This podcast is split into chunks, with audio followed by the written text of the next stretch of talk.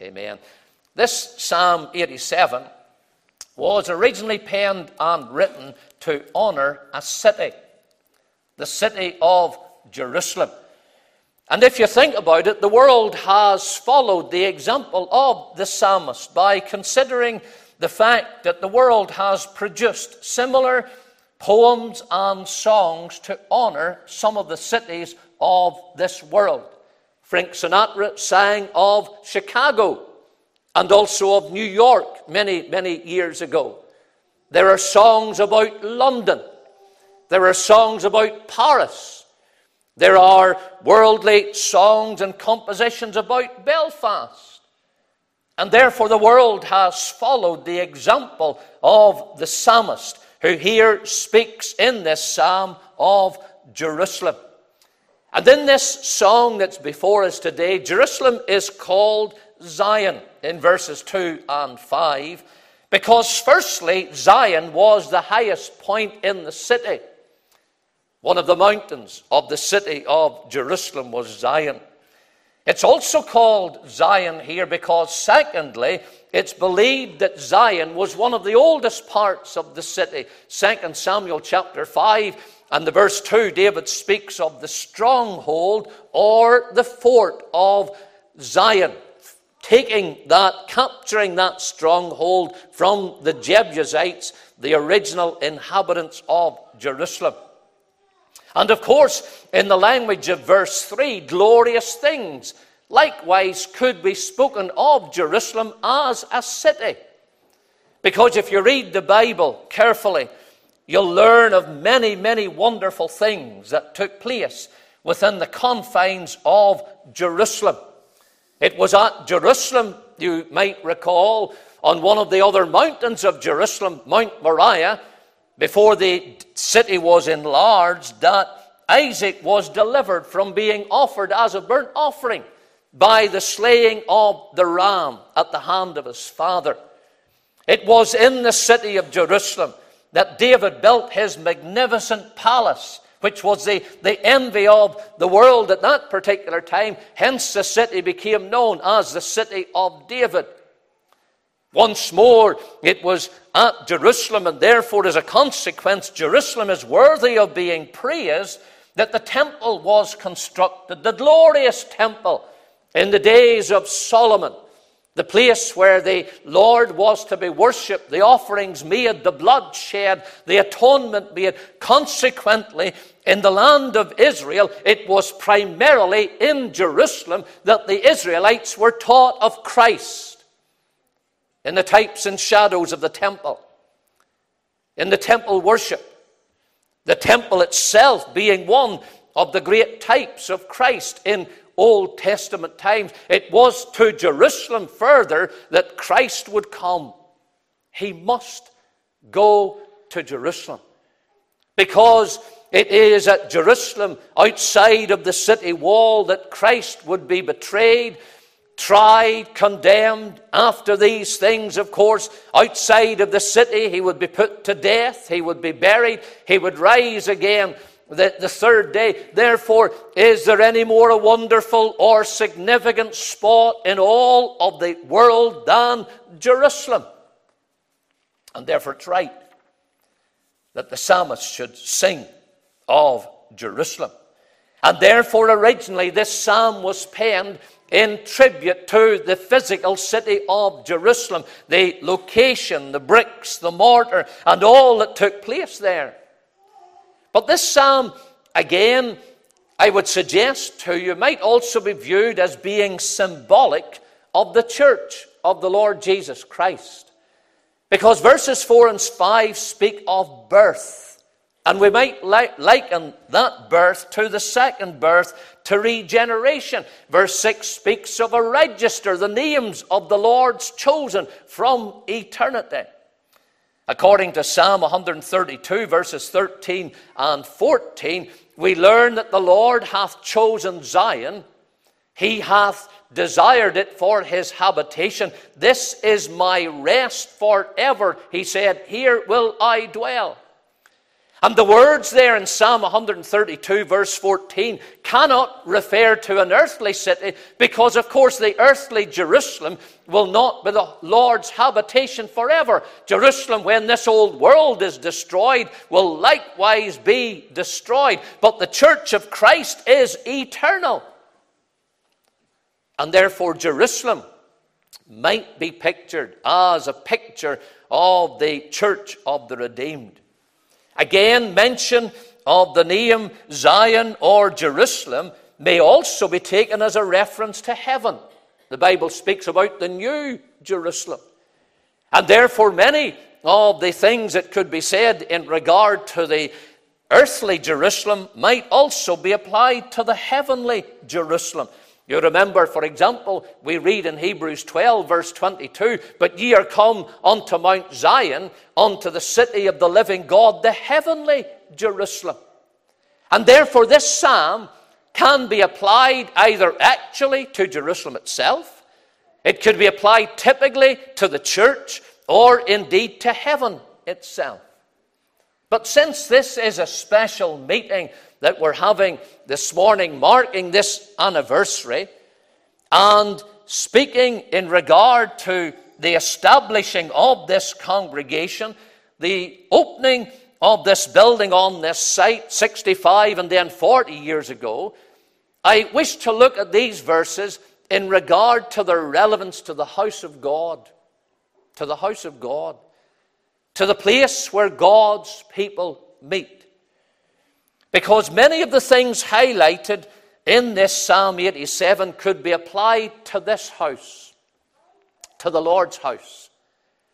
And therefore, we shall look at this psalm in that light, from the perspective of it being written in regard to the house of God and to the progress that has been made in this area and district of Coleraine over the last 65 years. Free Presbyterian Witness has been in this town since the early months of 1957. And we thank God for the faithfulness, and it was referred to in our prayer meeting this morning prior to the service. We thank God for the faithfulness of the Lord and for the faithfulness of men and women in those early days who stood for the Lord at that particular time and indeed since. A congregation is, of course, made up of people. And people then, because of circumstances and as a result of the passage of time, change. And so, of necessity, the passage of years changes a congregation. People come, people go. Many others who remain faithful are taken to the glory. The families in a congregation change also from time to time. But you see, when the work is of God, that congregation continues. The Lord furthers the work. People come, people go, circumstances and situations change, the ages in which we live changes, but thank God when a work is of God, that congregation continues. And the Lord furthers that work and He prospers it and as others are taken from us then by death or whatever, and the older generations pass on, so the Lord raises up others, young people, new families, young individuals to take the work forward. And what a wonderful site the Lord has provided here for this congregation and for this building. In a prominent place, just on the outskirts of this town with ample parking and easy access. You think about the thousands of cars that drive past round that roundabout every single day. And the witness that this site is, the witness that this building is, the witness that the gospel texts are in regard to those who drive past. The Lord has blessed this congregation. He has blessed it greatly and mightily. He is blessing it, and He will continue to bless it in the days to come. And so, I want you to think very, very quickly about the progress of the Lord's work in this town. Firstly, I'd have you consider the person and the progress of the Lord's work in this house and in this town. Because if you look at verse 5, particularly the final words, thinking of the Lord's house, the Bible there says that the highest himself shall establish her. Here is something that the Lord himself has done. Something that is specific, a definite, determined act of God on his part. What has the Lord done as far as this congregation is concerned and this building goes? The Lord has established this work here, in this town, and on this particular site. The word established carries with it the idea of the Lord's direction, firstly. And might we not say that we believe that a building was opened here 40 years ago solely because of the Lord's guidance? He put into the hearts of the brethren at that time to seek out a site for a building. In Isaiah 54 and the verse 2, the Lord says, Enlarge the place of thy tent, stretch forth the curtains of thine habitations, lengthen thy cords, and strengthen thy stakes. If you've ever camped in a tent, you will know that the frame of the tent has got to be put up. And then the canvas has got to be stretched over the, frame, the stakes firmly hammered into the ground, and the cords then tied securely to those stakes. The picture portrayed in Scripture is of a tent being established. And of that tent then growing and extending, the thought is of enlargement the tent taking up more and more ground, and if you like, then claiming a larger area. And that's what the Lord has done for this congregation. From small beginnings, I would suggest. The Lord has enlarged this church, this congregation. And if the Lord had not given direction those 40 years ago to the brethren who were in the session and committee at that particular time, would they ever have undertaken this building program? I would suggest not. Because you see, the steps of a good man, it's the same for a congregation, they must be ordered by the Lord. And therefore, I would suggest to you that the very fact that we meet in this beautiful building on this wonderful site this morning is a testimony and a witness to the blessing and the leading and the direction of God Almighty Himself. The word establish also speaks not only of direction, it also speaks of determination. And I'm thinking not so much of man's determination, but a determination that comes from the Lord. Because whenever the Lord determines something, no man, no authority, no circumstances can stand in the Lord's way. It took around 25 years from the commencement of the work here to the congregation in Coleraine getting their own building. You see, sometimes the, the wheels of the Lord move slowly. But when something is of God, it shall be done, it shall be accomplished, and in His time.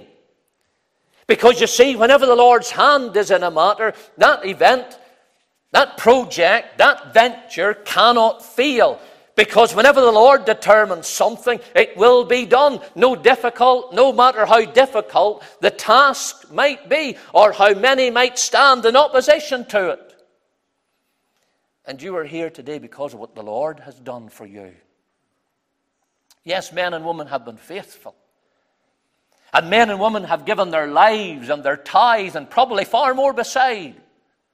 And we ought not, when we meet on occasions such as this, we ought not to despise the work of our forefathers and their generosity and what they have done for our congregations and for our denomination. We ought not to forget the debt that we owe to them. And this congregation has been raised by God. And he has taken faithful men and women and used them to his eternal and everlasting glory.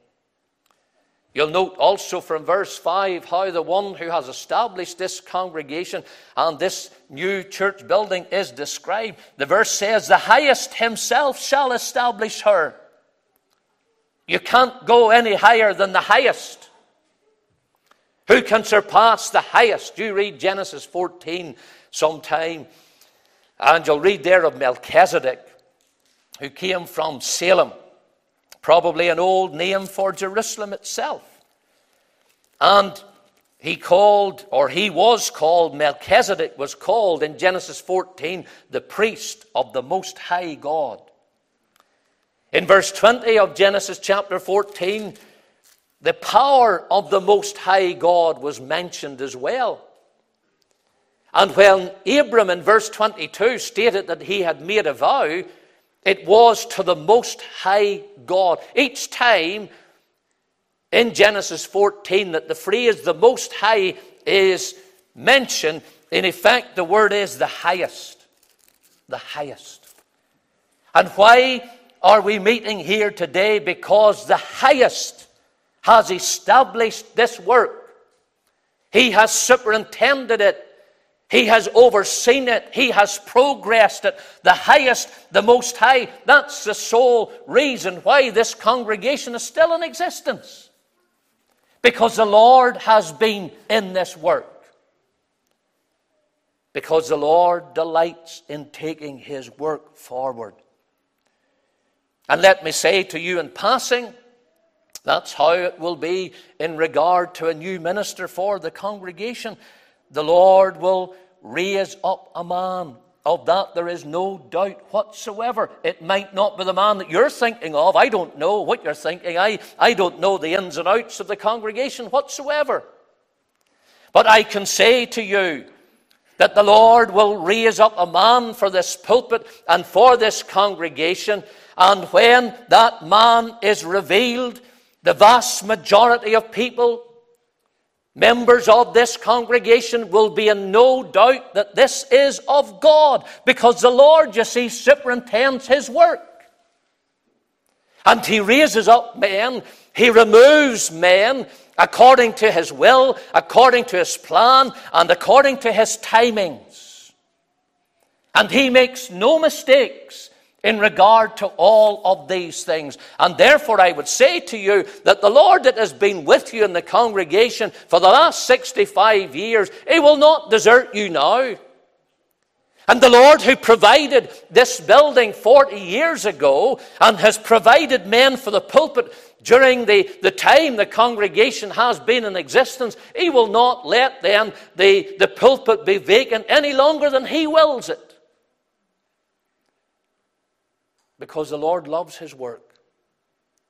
He loves His work. And you might love the work in Coleraine, and I trust you do, but I tell you, the Lord loves it more.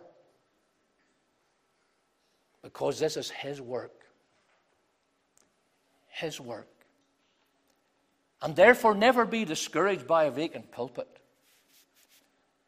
You just cast yourself back upon the Lord. And you say to yourself, The Lord's will shall be done. In His time, in His way, with His man. I'd like you to think not only about the Lord, the person in this progress, but secondly, could I ask you to reflect upon the people and the progress of the Lord's work here?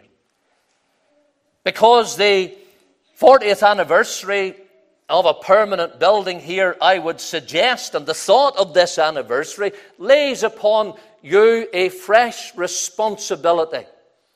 Upon every member, every friend, every associate of this congregation in regard to their attendance and their worship. Let me say a word or two, firstly, to you about the evaluation in the worship of God's people. I want you to note what's said in verse 2 The Lord loveth the gates of Zion more than all the dwellings of Jacob. That's important. And I would suppo- uh, propose to you that those words present a serious charge, a serious challenge upon each and every one of us. Because the Lord, in providing a building 40 years ago, a beautiful building, in providing the extension a number of years ago, the Lord, in providing this building, is highlighting his love for public worship. And of course, worship involves people. It's people who worship the Lord. The words, the gates of Zion, there in that verse 2, those words are viewed by many as a reference to the teeming multitudes of people who went to the temple to worship the Lord. The Lord delighted to see the gates of Zion crowded with thousands of people going through them on their way to the temple to worship the Lord. That's why the Bible here says that He loveth the gates of Zion. He loved to see the gates of Zion opened on the Sabbath day. And He loved to see thousands of people on the, the Sabbath day and at other special times in the year as well, all making their way to the, the temple, the house of God, to worship the Lord unitedly and together. He had provided a temple. What was the temple for? It was for people to gather to worship the Lord. Why has the Lord provided this building 40 years ago? That people in Coleraine might meet here publicly to worship the Lord together. That's why this building's here. And consequently, the Lord is here saying to you and me that the Lord prefers the worship that took place in the temple, that is public worship, to the worship that was offered in the dwellings of Jacob, which would be regarded as private worship. Look what verse 2 says. Read it carefully. The Lord loveth the gates of Zion more than all the dwellings of Jacob. And the, the dwellings of Jacob refer to private worship, where people meet with the Lord at home. They meet to pray, they meet to read God's word. They indicate these words that no doubt there were a number of families, at least in Israel at that time, who met together in their own homes. That was private worship. But the Bible here says, and the Lord does not decry the private worship.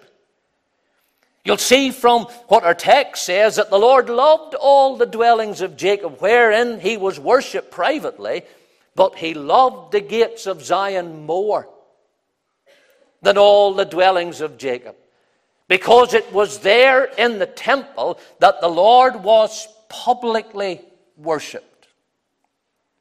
And so we can quite correctly come to the conclusion that public worship is to be preferred before private worship. There are many of God's people today, of course, who say, Oh, I can worship the Lord at home on the Lord's day. And so I don't need to go to the, the house of God. Others say, Oh, I go out in the morning, but I stay at home at night. I have, I have a little prayer time. I read my Bible on my own. I trust you do if you don't come out at night. But while that is a good thing, it's better to be in the place of public worship on the Lord's day. Morning and evening. You're doing good reading your Bible at home and praying to the Lord at home. I trust you do it six days a week. And yes, on the Lord's day as well. But I trust that every time those gates are open and every time this house is open, on the Lord's day particularly, you're in your place. That's why the Lord has raised up this building for public worship and therefore, the best thing that you can do on the Lord's day is attend the worship of the Lord's house. The Lord loveth the gates of Zion more than all the dwellings of Jacob.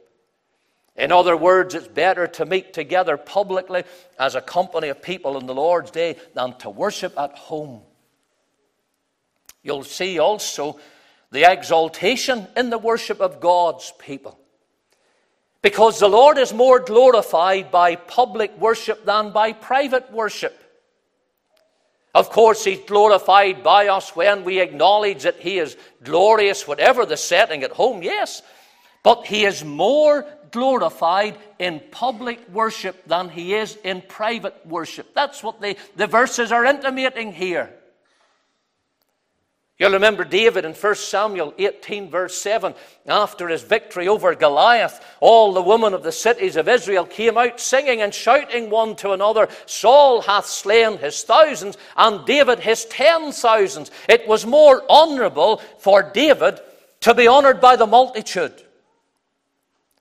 Somebody might have gone to David and shook his hand and said, David, that was a, that was a brilliant victory you got over Goliath. Well done. Well done. But I would suggest to you it was much more honorable for David to be acknowledged publicly. And so it is for you and me who are the people of God, or, or others indeed who are not yet Christians. I trust you read your Bible, yes. But I would encourage you to come to the house of God because the Lord is more honored publicly.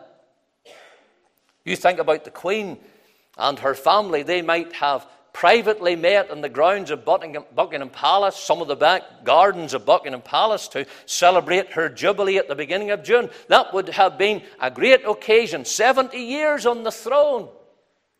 But it was much more honourable to her to have public recognition of that fact. When tens of thousands could be involved, it was the same with her funeral. The royal family might have had a private funeral. But it was more of an occasion for the Queen's attributes to be highlighted by a public procession and service, with the events televised when millions could acknowledge her contribution. And so it is with David when he speaks of public worship in Psalm 96 in the verse 3, and he says, Declare his glory among the heathen, his wonders among all people. Therefore, the Lord is most glorified when his glory is most declared by a multitude. And what I'm saying to you quite simply is that whenever you come to the house of God, as is your duty, as is your responsibility, you are glorifying the Lord by engaging in public worship. More so than if you try to worship the Lord at home. Of course, some people are housebound. Circumstances forbid others from meeting publicly on the Lord's day from time to time. That's understandable. But what I'm saying to you is if you have a choice and you can't come to the Lord's house, that's why this house has been given for public worship. Don't neglect it, don't forsake it, don't allow anything else to come in to mar the blessing of God upon you worshiping publicly. Allow me to make mention also of the experience in the worship of God's people. Because the Lord delights to meet with a number of people. Yes, the Lord can meet with individuals in their own home. Of course, He can. And how often the Lord has blessed you and met with you in the privacy of your own home. But the Lord delights more, I would suggest to you, to meet with people publicly. Because the Lord Jesus said in Mark chapter 28 and the verse 20, Lo, I am with you always, even unto the end of the world. Those words were given just after the Lord Jesus had given instruction for the administration of public worship, the preaching of the gospel to all nations.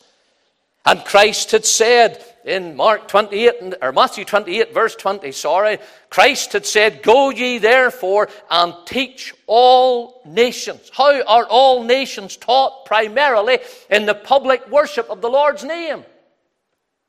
Meeting together in the house of God. And after Christ said to go into all the world and preach the gospel, the Lord Jesus then concluded by saying, Lo, I am with you always. Though I am with you always. You see, whenever people meet publicly as a company, the Lord's promise is to be with them. You see, the intimacy of His presence in Mark or Matthew chapter 18, verse 20, where two or three are gathered together in my name, there am I in the midst of them. Public worship. Public worship. He doesn't say he is near them or just with them or about them. No, the Lord is in the midst here today. He's in the midst here today. Because we are meeting publicly to worship the Lord this Lord's Day in this building that the Lord has provided for you as a congregation. And Christ says that He is in the midst of us today. Public worship. The essential, very quickly, in the worship of God's people, because it is essential for the people of God and for others to meet together publicly. People are more liable to backslide who do not attend the house of God, God's people. They're more liable to backslide. They're more liable to grow discouraged in God's work because they haven't the company of God's people. They don't take the company or the opportunity to have company and fellowship with God's people. People are more likely to grow cold when they absence themselves from the house of God. A great pianist said, If I fail to practice for one day, I know it. If I fail to practice for two days, my family knows it. If I fail to practice for three days, everybody knows it. You know, sometimes at the harvest, people come into buildings and they enjoy the harvest time, and you don't see them then again, maybe to Christmas, the family service, or whatever at Christmas. You don't see them after that to Easter. And then it's the next harvest before they're back again. And you, as a child of God, maybe that's how inconsistent you are. You wonder how you never get any victory. You wonder how your Christian life is stuttering and stop and start, and you never seem to be able to live for the Lord as you'd like to live for the Lord. Well, that's why. That's one of the reasons. Forsake not the assembling of thyself together. And you ought always to remember it is the devil's aim to keep you from God's house. You remember that every time you get up on a Sunday morning, you're tempted not to go to the house of God. Every time it comes to six o'clock in the evening, you think, oh, I should be getting ready to go to the meeting. It's the devil's aim to keep you from God's house. And he will tell you anything, he will whisper anything to your mind, he will do anything to you to keep you from God's house. Why? Because the Lord loveth the gates of Zion. And therefore the devil hates public worship. He hates this meeting. He's doing his best to disrupt this meeting and to keep the Word of God out of your mind and out of your heart. And he will do anything he can to keep you from God's house. One final thing, my time's gone. I apologize for that. There's the praise and the prospect or the progress of the Lord's work. Now, if the Lord loveth the gates of Zion more than all the dwellings of Jacob, then so should you. So should I. That being so, it should be our delight then to praise him. Verse 7 speaks of the singers and the players on the instruments in the house of God. It's right to praise the Lord for all that He has done. It's right to mark these anniversaries and these special times in the history of our congregations. It's right to lift our hearts at the harvest and praise Him from the depths of our being for all that He has done for us. It is right for God's people to praise Him for His wonderful and His so great salvation. This psalm is a song you will see from the title for the sons of Korah. I haven't time to go back in Scripture, but you remember Numbers chapter 16, the rebellion against Aaron, the Lord's chosen high priest. Who led that rebellion? Korah. And as a consequence, then, Korah was destroyed. The ground opened up and swallowed him. You, you ought never to say that phrase. That's a common phrase. Oh, I wish that you're in an awkward situation and you say, Oh, I wish the ground had opened up and swallowed me. No, that's a blasphemy. That's a blasphemy. Because as far as Korah and his co conspirators were concerned, the ground did open up and swallow him, cast them down, straight down into hell itself. The people to whom this psalm was written were the sons of Korah the sons of Korah. And you discover from Numbers chapter 26 and the verse 11 that the children of Korah died not, so they were spared. They were spared. And they eventually, you read 1 Chronicles 9 19, you discover that the descendants of Korah became keepers of the gates of the tabernacle. They were employed then in the service of the Lord's house. So here are these men, the sons of Korah. They came from a rebellious family, you might say, a God hating family a Christ rejecting family because Aaron was really a type and a picture and a shadow of Christ in their day, way back in Numbers chapter 16. Here is a family of people. The father had been destroyed for his unbelief, but here's his sons, the following generations, the sons of Korah, and we see them involved in the Lord's service. How good is the, the God of heaven? Amazing grace. How sweet the sound that saved a wretch like me. And if you're here today, you're a child of God, you ought to thank God for that very fact. The Lord has delivered your soul by His amazing grace. And if there's somebody here in conclusion, you're not yet a child of God, you've never been saved by the Lord's grace. Oh, come today. The Lord can make a wonderful change in your life. He can take you from being a rebel and a Christ rejecter and a gospel hater to being a servant of His and one who would get involved in the Lord's work here in days to come. Come to Christ today. Receive Him by faith. And may you become like one of the sons of Korah, redeemed, saved, washed in the Saviour's precious, precious blood. We look back with thanks in looking back with thanks to what the Lord has done, we look forward with optimism because the same God is still the God of the highest, the highest Himself, who hath established this work. May He go on to lead this work forward in days to come. He will. He will. That's His promise. The highest Himself shall establish this work because He loveth the gates of Zion. May the Lord bless